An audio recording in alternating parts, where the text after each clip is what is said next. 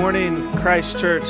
Uh, I wish that we were all sitting together this together this morning. This is a, a little strange that we have to do this uh, through a screen, uh, but we want you to know that we love you all. And despite the current interruptions to our normal ministry, our normal worshiping and gathering together, we as a pastoral team are actively uh, putting together new plans of what does it look like to worship together in the midst of this uh, temporary separation. What does it look for uh, look like for us to uh, be discipled, and what does it look like for us to to do deeds of love together, to love our neighborhood. And so we're really looking into some of those new opportunities we might have to love our community. Uh, new opportunities that actually might spring out of this. Uh, so, what does it mean for us to grow in discipleship to one another? So we're working on all of that, and we're hope, and we're going to be sending you uh, more information this week. But in the meantime, I'm glad that we have technology that allows us to stay connected uh, this morning. So let's turn now to the word of the Lord. This morning, our text is John 11. If you have a Bible, feel free to turn to John 11 right now.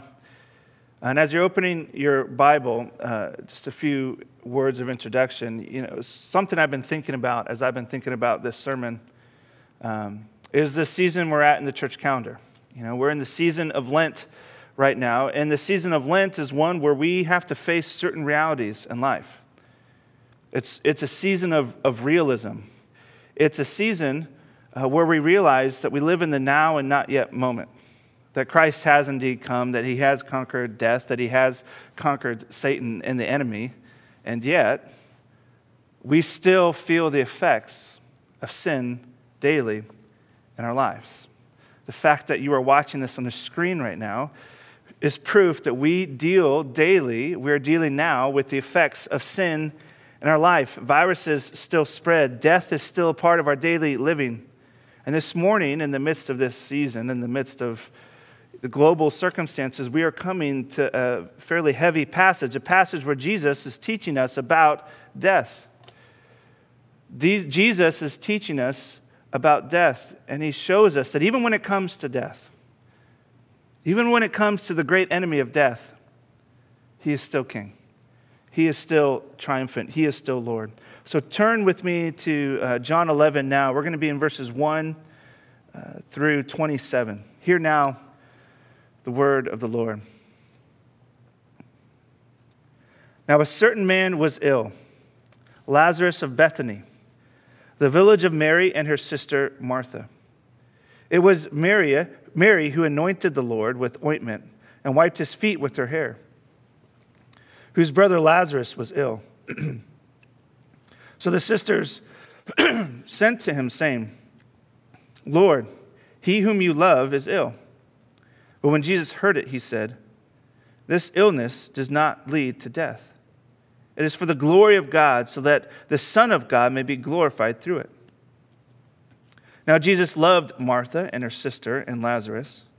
So when he heard that Lazarus was ill, he stayed two days longer in the place where he was. Then after this, he said to the disciples, Let us go to Judea again. The disciples said to him, Rabbi, the Jews were just now seeking to stone you and are you going there again? And Jesus answered, Are there not 12 hours in the day? If anyone walks in the day, he does not stumble because he sees the light of this world. But if anyone walks in the night, he stumbles because the light is not in him. After saying these things, he said to them, Our friend Lazarus has fallen asleep, but I go to awaken him. The disciples said to him, Lord, if he has fallen asleep, he will recover. Now, Jesus had spoken of his death, but they thought that he meant taking rest and sleep. Then Jesus told them plainly, Lazarus has died. And for your sake, I'm glad that I was not there, so that you may believe, but let us go to him. So Thomas, called the twin, said to his fellow disciples, Let us also go that we may die with him. Now, when Jesus came, he found that Lazarus had already been in the tomb four days. Bethany was near Jerusalem, about two miles off. And many of the Jews had come to Martha and Mary to console them concerning their brother. So when Martha heard that Jesus was coming, she went and met him. But Mary remained seated in the house. Martha said to Jesus, Lord, if you had been here, my brother would not have died. But even now I know that whatever you ask from God, God will give you. Jesus said to her, Your brother will rise again. Martha said to him, I know that he will rise again in the resurrection on the last day. And Jesus said to her, I am the resurrection and the life. Whoever believes in me, though he die, yet shall he live. And everyone who lives and believes in me shall never die. Do you believe this? And she said to him, Yes, Lord. I believe that you are the Christ, the Son of God, who is coming into the world. The grass withers, the flower fades, but the word of our Lord will stand forever. Pray with me. Merciful, gracious Father in heaven, we come to this text this morning needing your Spirit to guide us, needing your Spirit to encourage us, needing your Spirit to speak to us. Even though we are watching and listening to this at different times on different platforms, may your Spirit speak to your church through this word. And may you strengthen your people to hold fast. We pray this in the name of the Father, and the Son, and the Holy Spirit, one God now and forever. Amen. The, the first funeral I ever went to was when I was in the fifth grade. And it was at this funeral that I saw my first dead body. It was my grandma. And my grandma was someone that I knew really well. She lived uh, a, a country mile away from us. I was at her house all the time after school. I'd mow her lawn. We'd eat sandwiches together. We'd watch, you know, afternoon soap operas together. She was daily a part of my life. And so it was a stunning thing to walk into this church to see her laying in a casket at the front. And as I walked up, I noticed she had her, her dress on, she had her uh, jewels on, she had makeup on, she had even had perfume, perfume on that I could smell. It was grandma. She was dressed up like she was going to church, and yet it wasn't grandma. She, it was just her body. And this is when I first encountered what happens in death is separation. Death is separation, where our spirit is separated from our body. For momentarily, our body goes into the ground, our spirit goes up with the Lord until the Lord comes again, and our spirit is then again re- reunited with our bodies. It's death is this separation. And not only is it a separation within ourselves, but it's a separation from one another. I can no longer talk to my grandma. I can no longer have an ongoing relationship with her. Death is also separation.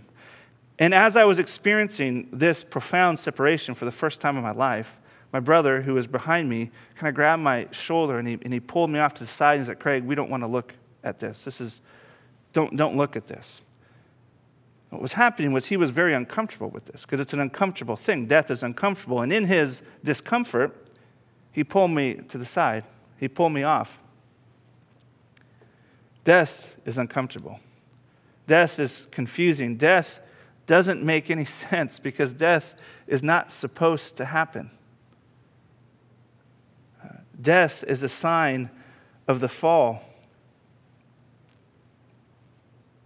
But because we do die, because death is a real thing, it is something that we become fearful of. You know, you can see this fear and this anxiety over the last month as this uh, coronavirus has been spreading around our, uh, the planet. We are fearful. We are anxious. And what are we fearful and anxious of? We're, death.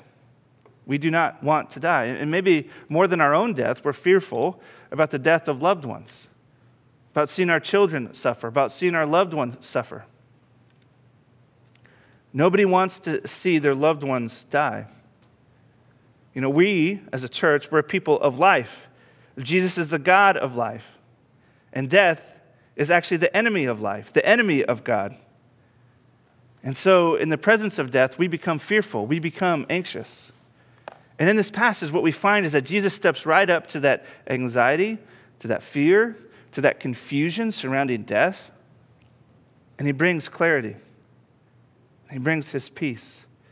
And in this passage, we're going to find that he's teaching us three profound things when it comes to death. And these three things will help us as a people hold fast and battle the fear and anxiety that rages inside of us. And the first thing he teaches us here is this that Jesus is glorified in death. That Jesus is glorified in death. This first thing that we learn is actually, I think, a little surprising. As I was even studying this passage and discovering this, I felt very uncomfortable even writing that down. Right? Isn't God the enemy of death? Isn't death the sign of sin, not of God's glory? How is it that Jesus is glorified in death? But here, what we find is that the very first thing that Jesus says is that to Mary Martha is that he is glorified in it. You know, Mary and Martha have come to Jesus sending news of an illness uh, to their brother Lazarus, an illness that's very serious if they're sending news to Jesus about it.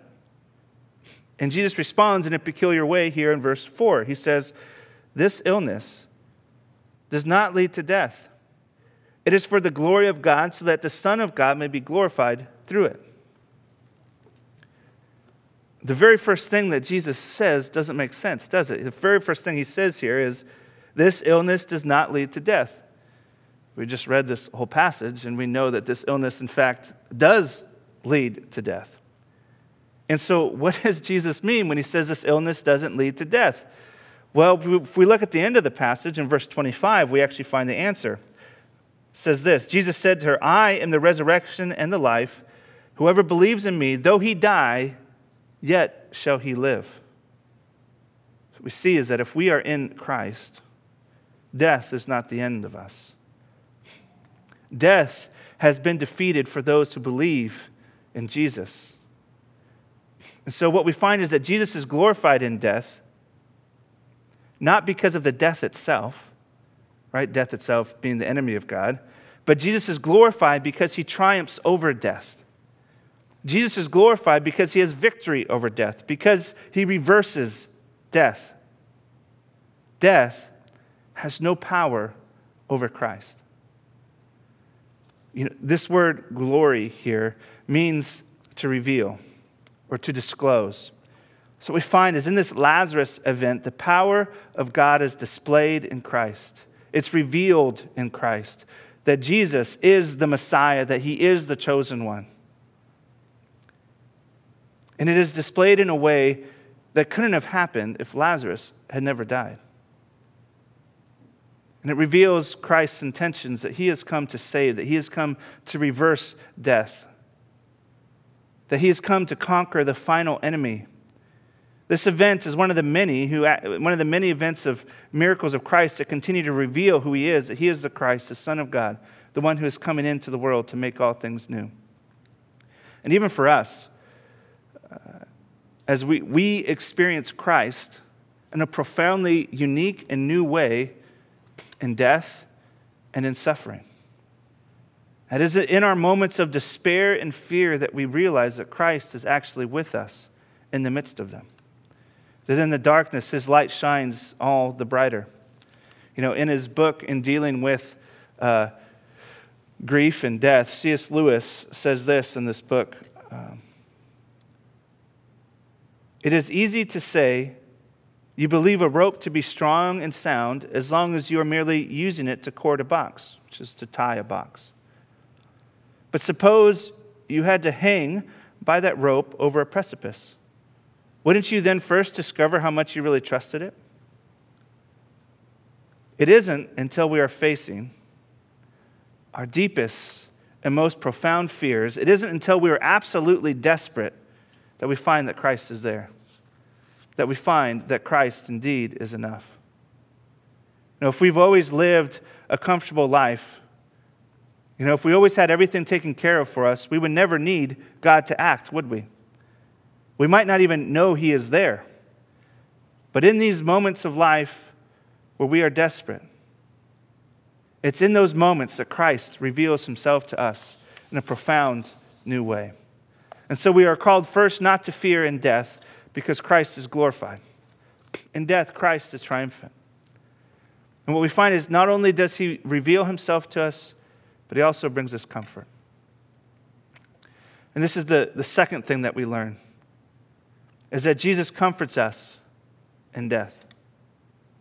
I think one of the, the best ways to see how Jesus is comforting us in death in this story is if we look at each one of these characters and see how God interacts with, Jesus interacts with each one of these characters. The first ones that he interacts with is Mary and Martha. Right at the beginning of this passage, Mary and Martha are seeking him out because they want Jesus to do something. They're reaching out to Jesus because they want Jesus to do something. We actually know that for a fact because we see both Mary and Martha respond in verse 21 and later uh, in verse 32 uh, in the very same way. Right? They say, Jesus, if you had been here, right? If you had been here, Lazarus would have been able to live. They wanted Jesus to be there so he could change something, so, they could, so he could heal Lazarus. And Jesus responds to them, like he does even for us, with a word with a word of comfort. For them, it's this illness does not lead to death, it's a word of comfort. And then his response is a delay. It says, uh, when he had heard that Lazarus was ill, in verse 6, that he stayed two days longer in the place where he was. So Jesus responds to their, to, to their desperate plea with a word of comfort, and then a delay, and then later, he finally comes in verse 17. Now, when Jesus came, and this is often how we experience the comfort of God ourselves, right? We reach out to God in our, uh, in our trials, in our desperations, and we find a measure of comfort in His Word. And then we wait. And sometimes we wait some more. And sometimes we wait some more. And those days turn into weeks, turn into months, and sometimes turn to years where we wait for the Lord to change something and He doesn't act in the way that we are asking Him to. But what we find here in verse 5 is that His waiting is not indifference, but it's actually love.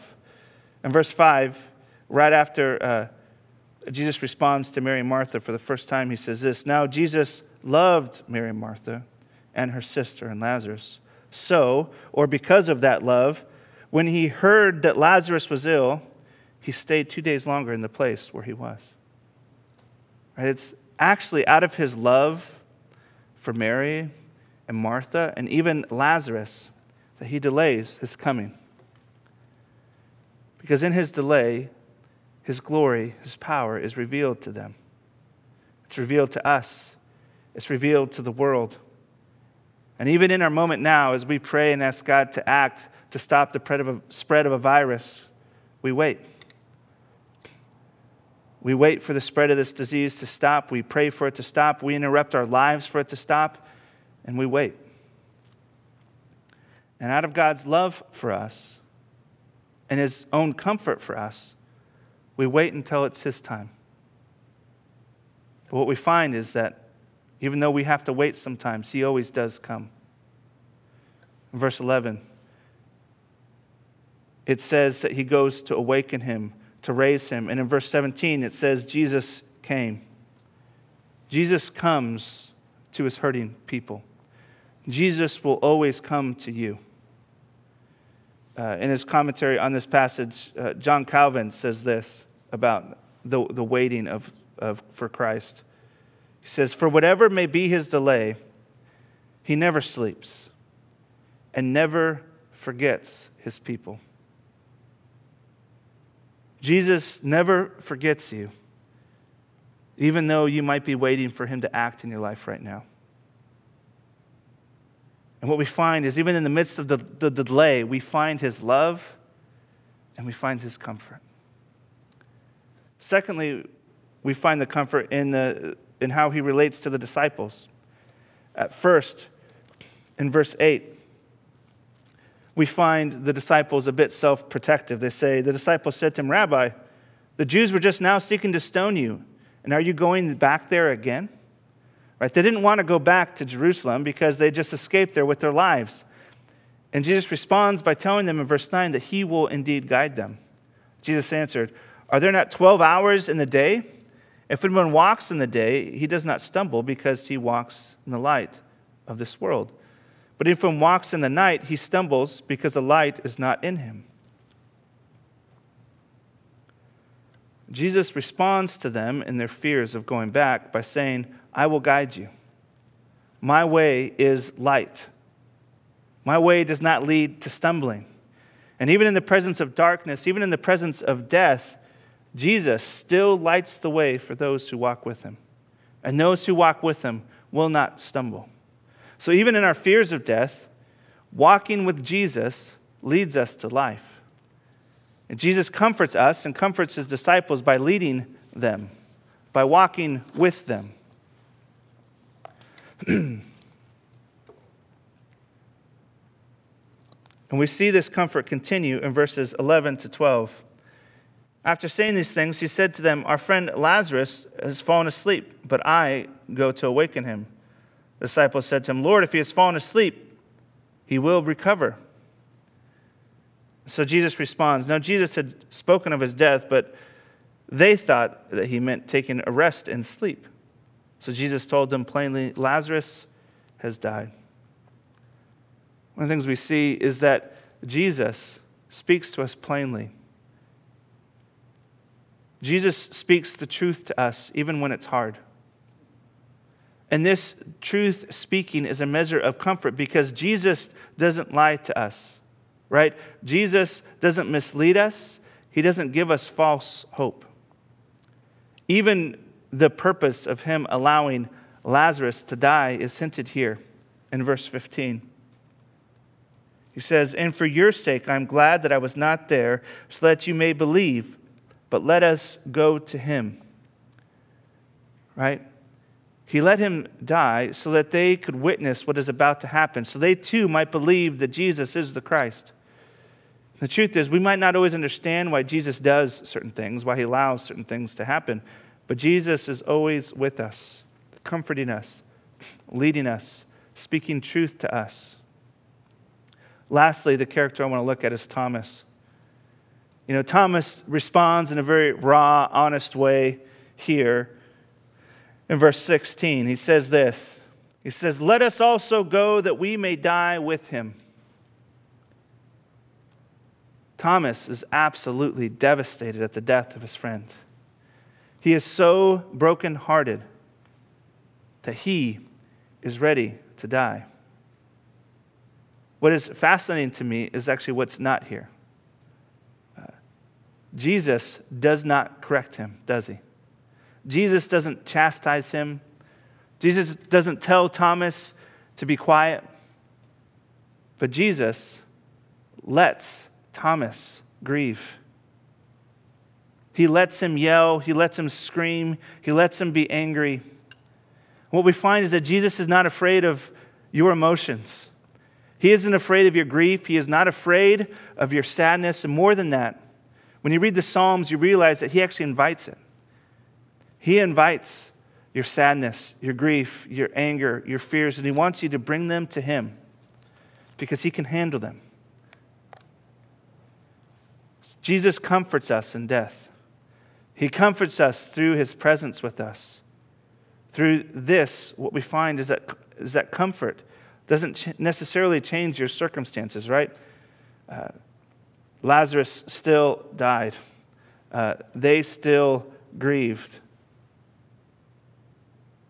But comfort is Christ's presence with you in the midst of suffering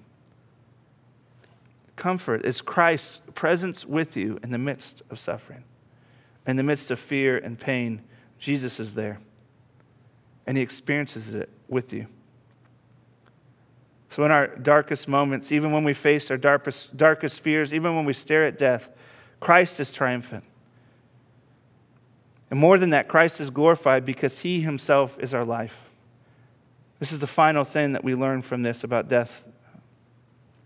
And it's this that Jesus gives us life in death. That Jesus gives us life in death. You know, in some, some ways, it sounds absolutely crazy to be fearless in the face of death.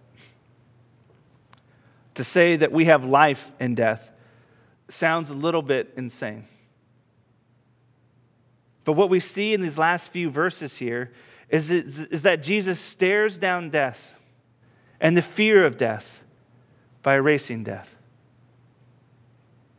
And if death is erased, there is nothing left to fear. In this story, in verse 17, we finally have Jesus and the disciples coming to Lazarus in the tomb. And Jesus approaches, and as Jesus is approaching the city, uh, Martha runs out to him. And this is what uh, Martha says in verse 21. Martha said to Jesus, Lord, if you had been here, my brother would have not died. But even now I know that whatever you ask from God, God will give you. And Jesus responds to her by saying, Your brother will rise again. So Martha says to him, I know that he will rise again in the resurrection on the last day. See, Martha is coming to him. She's got this deep desire for him to act, but she doesn't just straight up ask Jesus to heal Lazarus, to bring him back from the dead. She's clearly hinting at it. Like if I said, You know, I've always wanted a surprise birthday party, you know, wink, wink, hint, hint. And Jesus responds to her, uh, hinting by saying this in verse 25 and 26 I am the resurrection and the life. Whoever believes in me, though he die, yet shall he live, and everyone who lives and believes in me shall never die. Jesus says, I am the resurrection. Right? Martha just wants her brother back, but Christ shows her that he is the author of a more excellent life. The resurrection is not merely an end of times reality and thing, but it, it, it is a present reality for those who are in Christ that in him we never die. To which you might be saying, listen, Craig, it sounds nice to say that we never die, uh, but you were just talking earlier about a funeral that you went to. Clearly, we know that we are going to die. Everyone dies. Remember also what I said at the very beginning that death is separation. In Christ, we are never separated from the divine that we might be separated from one another uh, for a moment. We are never separated from Jesus. We are never separated from his love, from his presence. And back to verse 26, what does it say? Whoever believes in me shall never die. Never die. This is profoundly hopeful for us. To know that death has been defeated, that the sting of death has been removed. You know, what is interesting is that the disciples were not wrong in their fear of going back to this area of Jerusalem. It was dangerous for Jesus. This event, actually, is one of the events that hastens Jesus' own death. Him going back and healing Lazarus, raising him from the dead, is one of the things that got his, uh, the religious leaders very angry and they started to plot more seriously against him. And what we find is that in this, what we see is that Christ comes to us in our suffering and death. Even though his coming to us means his own suffering and death. Right? Jesus doesn't, doesn't remove himself from the pains of the living, he steps into the middle of them. He suffers them with us. And more than that, he suffers them for us. The reason we never die is because Christ died for us. He experienced momentary separation so that we would never have to. Jesus gives us life and death. And the death that gives us life is his own. Jesus says something haunting at the end of this uh, passage here. I find often the questions that Jesus asks uh, in, the, in the Gospels just stay with me. They echo in, in my mind. And this is what he asks at the very end of this. He says, Do you believe this? Do you believe? The question is the same for us. Do you believe? Do you believe that Christ has conquered the great enemy of death? Do you believe that you too will rise with him as he rose from the grave? My prayer for us as a church is that we would have the faith of Martha here to say, Yes, Lord, I believe that you are the Christ, the Son of God who's coming into the world. Who's coming into the world to what? To make all things new, to restore that which was lost. And it is in moments that we are currently experiencing that we can start to actually question, that we can start to wonder, is this really true? And then in that wondering, we start to feel the anxiety rise. But friends, may we hold fast. May we, as Psalm 27 says, wait for the Lord. And as we wait for the Lord, as we have faith that Christ is our beacon and our light in the midst of our suffering, may Christ also be a beacon to this world in the midst of a world that is full of anxiety. And my prayer for us is that we as a church will be that light, that we will be a beacon, that we will hold fast. And in this time of crisis, that Christ will be glorified and revealed on earth as he is in heaven. Pray with me. Most gracious and merciful Father, I give you thanks for this word that you are with us in the midst of our suffering and more than the fact that you are with us, that you are suffering alongside of us and that you have suffered for us. You know what it's like to wait. God, I pray that you would comfort us as a people, that you would remove our anxiety, that you would help us to be a light to the world, a light to our community here in Birchwood, a light to our neighbors, a light to Whatcom County. And that as we take this this time away from uh, corporate gathering regularly, that we would be active as ever in loving our neighbors. Inspire us. Give us the imaginations to love well. And help us to hold fast and love each other well on top of that. We pray these things in the name of Christ, our Savior, our Redeemer, and our friend. Amen.